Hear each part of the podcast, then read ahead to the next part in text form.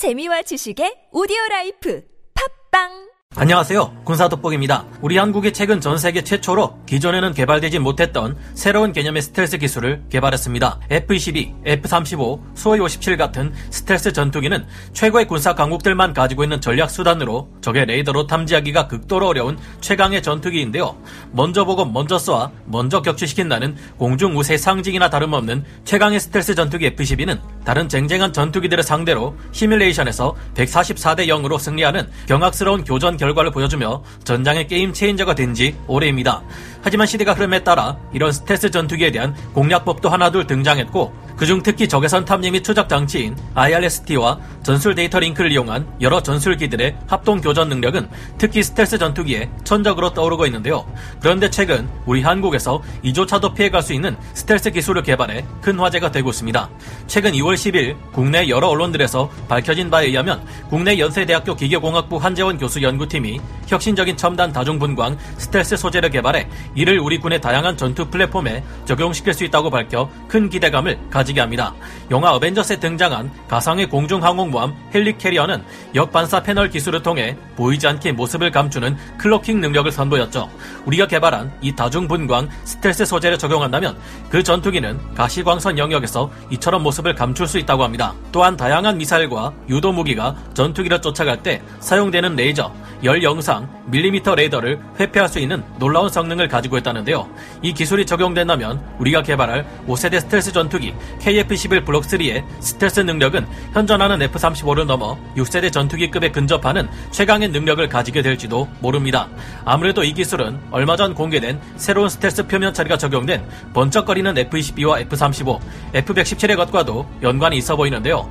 우리가 개발한 이 다중분광 스텔스 소재의 정체는 무엇이고 얼마나 대단한 역할을 할 수 있게 될까요? 지금부터 알아보겠습니다. 전문가는 아니지만 해당 분야의 정보를 조사 정리했습니다. 본의 아니게 틀린 부분이 있을 수 있다는 점 양해해 주시면 감사하겠습니다. 새로운 스텔스 소재와 기술이 필요한 이유, 적의 레이더에 감지되지 않고 적진에 침투해 정찰을 하거나 공중전에서 승리의 제공권을 장악하거나 적의 심장부인 핵심 시설에 치명적인 타격을 수행하기 위해 사용되는 스텔스 전투기나 스텔스 폭격기는 현존하는 전투 수단 중 가장 강력한 수단에 속합니다. 이런 스텔스 기들에게 있어 가장 요구되는 능력은 역시 나 적군이 어떤 방법을 동원해도 탐지할 수 없는 막강한 은신 능력이라 할 수 있는데요. 현대전에서 적 전투기를 감지하는데 가장 널리 쓰이고 가장 강력한 수단은 역시나 레이더이기 때문에 대부분의 스텔스 전투기들은 이에 대한 대응 능력을 갖추고 있습니다. 아군의 레이더가 적이 있을 것으로 의심되는 곳에 전파를 쏘아보내면 이 전파는 적의 전투기에 반사되고 다시 되돌아가 어느 공역, 어느 방향, 어느 위치에 적 전투기가 있는지 그 정보를 제공합니다. 하지만 이 레이더 전파를 산란시키거나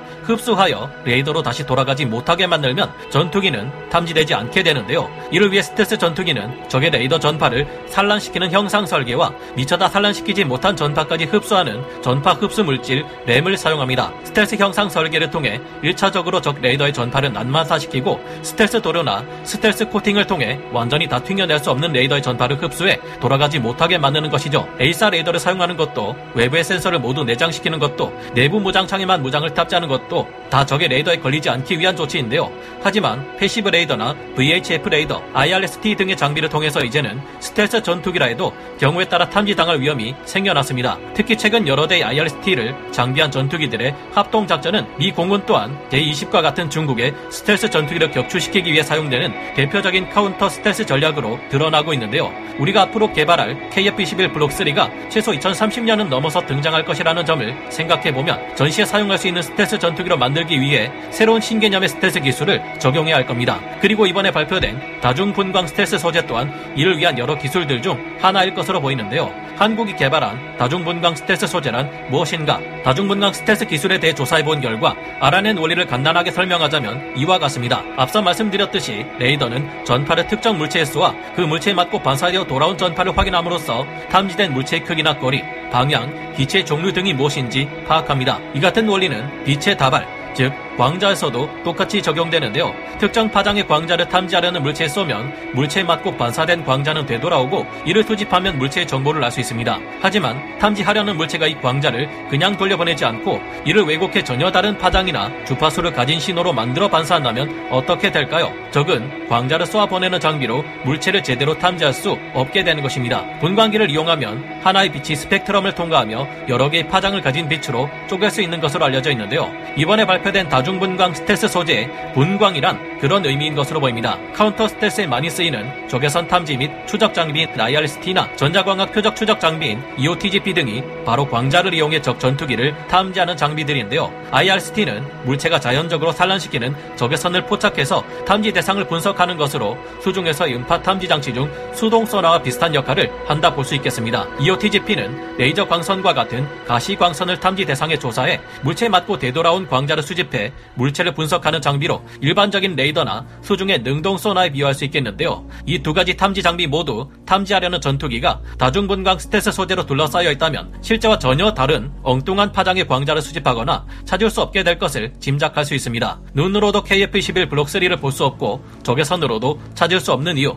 연세대학교 기계공학부 한재원 교수 연구팀이 발표한 이 기술은 우선 가시광선에서 위장색을 구현해 적의 눈으로 찾기 어렵게 만들 것이라고 합니다. 이미 국내에서 는 마치 투명한 물체처럼 모습을 감추게 만드는 메타 물질을 개발한 바 있는데 이를 더욱 발전시킨 것으로 보입니다. 두 번째로 공격 무기 추적을 회피할 수 있는 다양한 파장의 광을 흡수 혹은 반사할 것이라고 합니다. 레이저 유도 미사일은 레이저를 표적에 비추고 표적의 표면에서 산란되어 되돌아오는 광을 이용해 미사일을 유도하게 됩니다. 하지만 이번 연구에서 제안된 새로운 스텔스 소재는 plasmonic 메타 물질 구조를 이용해 해당 레이저 광을 완전히 흡수하는 굉장한 성능을 보였다고 합니다. 덕분에 레이저 유도 미사일로 하여금 추적하지 못하게 만들 수 있다고 하는데요. 유도 무기들 중에는 이와 달리 적외선 열영상을 이용하는 것들도 많습니다. 일반적인 스텔스 전투기들도 빠른 속도로 비행하면서 공기와의 마찰로 인해 열이 발생하고 엔진에서도 높은 열을 발생시킬 수밖에 없기에 IRST와 같은 장비는 이를 감지할 수 있고 유도 무기들 중에도 이를 능동적으로 감지해 최종적으로 타격하는 미사일들이 적지 않습니다. 하지만 이번 연구를 통해 개발된 스텔스 소재는 마이크로 중나노 금속 구조를 활용해 아군 스텔스기에서 방출되는 특정 적외선 분광을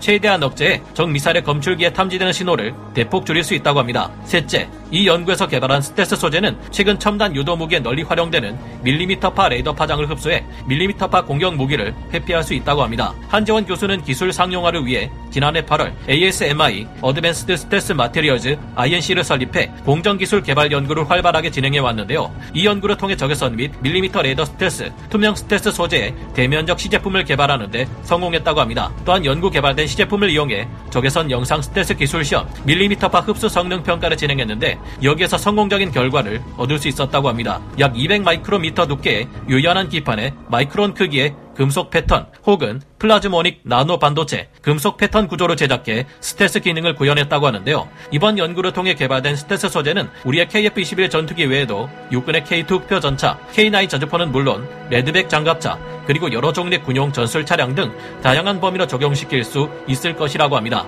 이 같은 연구 결과는 광학 분야의 세계적인 국제학술지인 첨단 광학 소재 온라인판에 지난 1월 25일과 1월 30일 잇따라 게재되었는데요. 연구팀은 관련 기술에 대해 다수의 국내외 특허를 출원했다고 합니다. 한국의 다중분광 스텔스 소재와 미국의 새로운 스텔스 소재는 같은 것일까? 여기까지 살펴봤을 때 떠오르는 사진 몇 가지가 있는데요. 바로 얼마 전 미국에서 찍힌 처음 보는 코팅이 적용된 F-22와 F-35 전투기, F-117 폭격기입니다. 당시 The War Zone과 같은 해외 군사 전문 매체는 이 새로운 특수 코팅은 스텔스 전투기들로 하여금 IRST나 레이저 유도 무기를 회피할 수 있게 해주고 적의 레이저 무기 또한 무력화시킬 것으로 예상한 바 있는데요. 내열 타일과 비슷해 보이는 이 새로운 F-22, F-35, F-117의 특수 코팅이 우리가 이번에 세계 최초로 개발해냈다는 다중분광 스텔스 소재와 다른 것일 수도 있습니다. 하지만 미국의 새로운 스텔스 코팅에 대한 자세한 정보를 알 수 없고 적어도 비슷한 역할을 위해 사용되는 것으로 추측된다는 점들은 관련 기사들을 통해 추측할 수 있는데요. 우리나라가 이 기술에 대한 특허를 낸다는 것은 곧 이 기술의 정보를 외부에 공개해야 된다는 것을 뜻합니다. F-35의 정보가 중국에 세워나간 것으로 알려진 만큼 미군은 이 같은 기술을 개발하고도 특허를 내지 않은 채 숨기고 있는 것인지도 모르겠습니다. 어쩌면 이 같은 기술이 6세대 전투기 NGAD와 FA-XX 등에 적용될지도 모를 일인데요. 이 같은 기술은 전장의 우위를 뒤바꿔 놓을 수 있을 만한 게임 체인저급 기술이 될 것으로 보이기에 미군은 아마도 최우선 동맹국이 아닌 이상 이 같은 기술 이전을 쉽게 해주지 않을 것으로 전망됩니다. 이런 점을 고려해보면 미리 이 같은 연구에 착수해 이번에 우리가 다중분광 스텔스 소재를 개발해낸 것이 훗날 신의 한 수가 될지도 모르겠다는 생각을 조심스레 해봅니다. 우리가 개발한 다중분광 스텔스 소재 기술 또한 전장의 패러다임을 바꿔버릴 수 있을 만한 엄청난 기술이라면 이제는 우리도 보안을 강화시켜 이 같은 소중한 전략 자산을 철통같이 지켜야 될 것 같습니다. 하이브리드전과 사이버전 능력을 점점 더 고도화시켜가는 중국과 북한이 우리와 맞닿아 있는 만큼 이번만큼은 이 기술이 적국에게 스며들어 가지 않도록 어떻게 해서든 지켜야 할 것 같네요. 여러분은 어떻게 생각하시나요? 오늘 군사 돋보기 여기서 마치고요. 다음 시간에 다시 돌아오겠습니다. 감사합니다.